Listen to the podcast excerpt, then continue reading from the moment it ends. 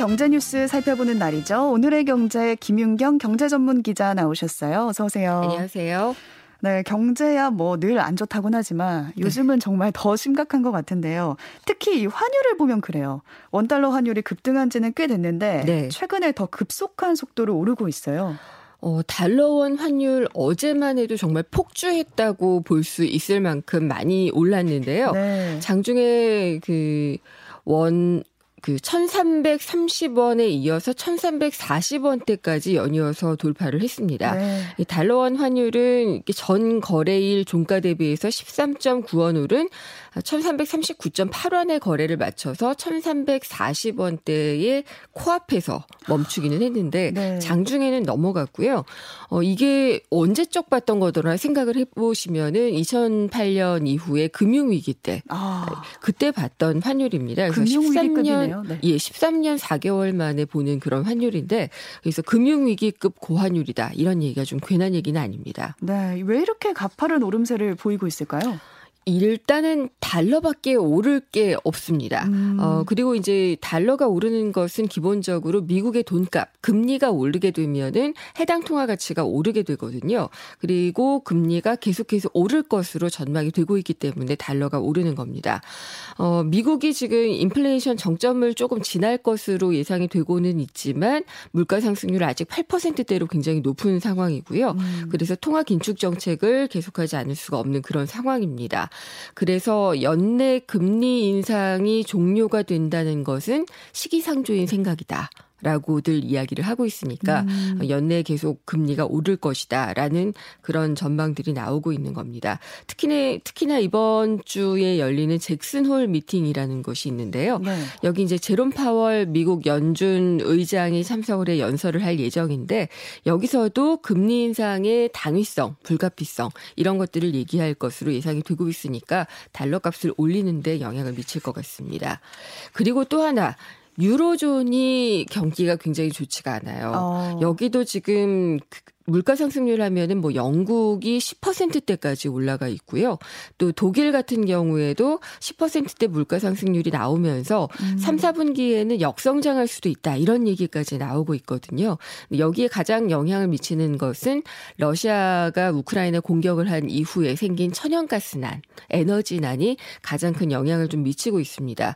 그러다 보니까 유로화 가격은 많이 떨어지게 되고 이것이 다시 달러 값의 상승을 불러일으키는 요인으로 작용 작용을 하고 있는 것이죠. 그러니까 달러로 다 모여들고 있는 거네요. 예, 그러니까 다른 통화 가치까지 이렇게 떨어지니까 네. 달러로 어, 달러 가치가 올라갈 수밖에 없는 그런 상황이고요. 그리고 어제 중국은 또 이제 경기 침체 우려가 있어요. 그래서 인민은행이 사실상 기준금리인 1년 만기 대출우대 금리를 어, 인하를 했습니다. 그러니까 위안화가 약세를 보이면서 달러원 환율이 또 추가 상승 압력을 받아서 어제 우리 환율이 많이 올랐죠. 근데 미국 경제도 지금 좋은 상황은 아니잖아요. 네. 그런데도 왜 이렇게 달러만 강세일까요? 어, 그러니까 달러만게 오를 그 요인이 있는 게 없다라는 말을 아까 제가 서두에 드렸는데 그 음. 말이 맞습니다. 그래서 어 달러 가격이 오르는 것은 달러의 가치를 올리는 금리가 오르고 있기 때문이기도 하고요. 그다음에 그나마 미국이 제일 낫다. 음. 그리고 위기 속에서 금융 위기 때도 그랬지만은 가장 빨리 회복 탄력성을 갖는 것은 미국 경제다라는 그런 생각이 있기 때문에 어 아무래도 그 이제 회복세에 들어서게 되면은 이런 그 미국 경제가 가장 빨, 빠르게 회복이 될 것이다. 이런 가능성이 어 크다고 여겨지면서 달러 값이 오르고 있습니다. 근데 이제 조 바이든 미 행정부 같은 경우에는 미국 경기가 그렇게 좋지 않다. 지금 뭐 물가가 많이 상승을 하고 있고 어 이런 것들이 서민 생활에 어려움을 주는 것들이 11월에 있을 중간 선거에 있어서 좋지 않은 영향을 줄 수 있다. 음. 뭐 참패할 수도 있다 이런 얘기도 있거든요. 네. 그렇게 되면은 달러와 강세가 조금은 꺾일 수도 있, 있는데 앞으로 어떻게 될지는 좀 지켜봐야 될 것 같습니다. 네, 앞서 잠깐 언급하신 이번 주에 금융시장에 주목하고 있는 행사 예. 잭슨홀 미팅이 있다고 하셨잖아요. 네네. 이거 어떤 행사인가요? 잭슨홀은 미국 캔자스시티 연방은행이 주최를 해서 휴양지 잭슨홀이라는 곳에서 이제 경제 심포지엄을 엽니다. 음. 8월 말에 이제 매년 열고 있는데 올해가 이제 드디어 3년 만에 오프라인으로 열리게 되고요. 세계 주요 중앙은행 총재나 재무장관, 경제학자, 뭐 금융 전문가 다 모이는 자리인데 그러다 보니까 기자들이 한마디씩만 물어도 다 뉴스가 되는 음. 좀 그런 상황이 연출이 되기도 합니다. 근데 평상시 같으면은 이제 거시경제 관리나 이런 것들에서 좀 벗어나서 아, 이제 우리 세계 경제가 어떻게 가야지 되느냐 좀 이런 것들을 학술적으로 논의하기도 했던 그런 자리였는데요. 금융위기 이후에는 금융위기 해법이라든지 뭔가 거시경제 관리와 관련한 이야기들을 하는 자리가 다시 또 되어버렸습니다. 네. 이번 주 잭슨홀 미팅에 제롬 파월 연준 의장 아주 강한 매파적인 발언을 할 것으로 예상이 되고 있습니다. 어, 지금 7월까지 7월까지 해서 2회 연속으로 어, 이른바 giant step을 밟았었잖아요, 연준이. 음. 0.75% 포인트씩 금리 인상을 두 번을 했는데 9월에 있는 정례 회의 때도 금리 인상을 결정을 하게 되는데 지금 시장에서는 어, 적어도 big step 아니면은 giant step을 또 한번 밟을 것으로 예상을 하고 있습니다. 네. 이런 얘기를 어떻게 할 것인지를 좀 지켜보는 게 포인트가 될 음. 것이고요.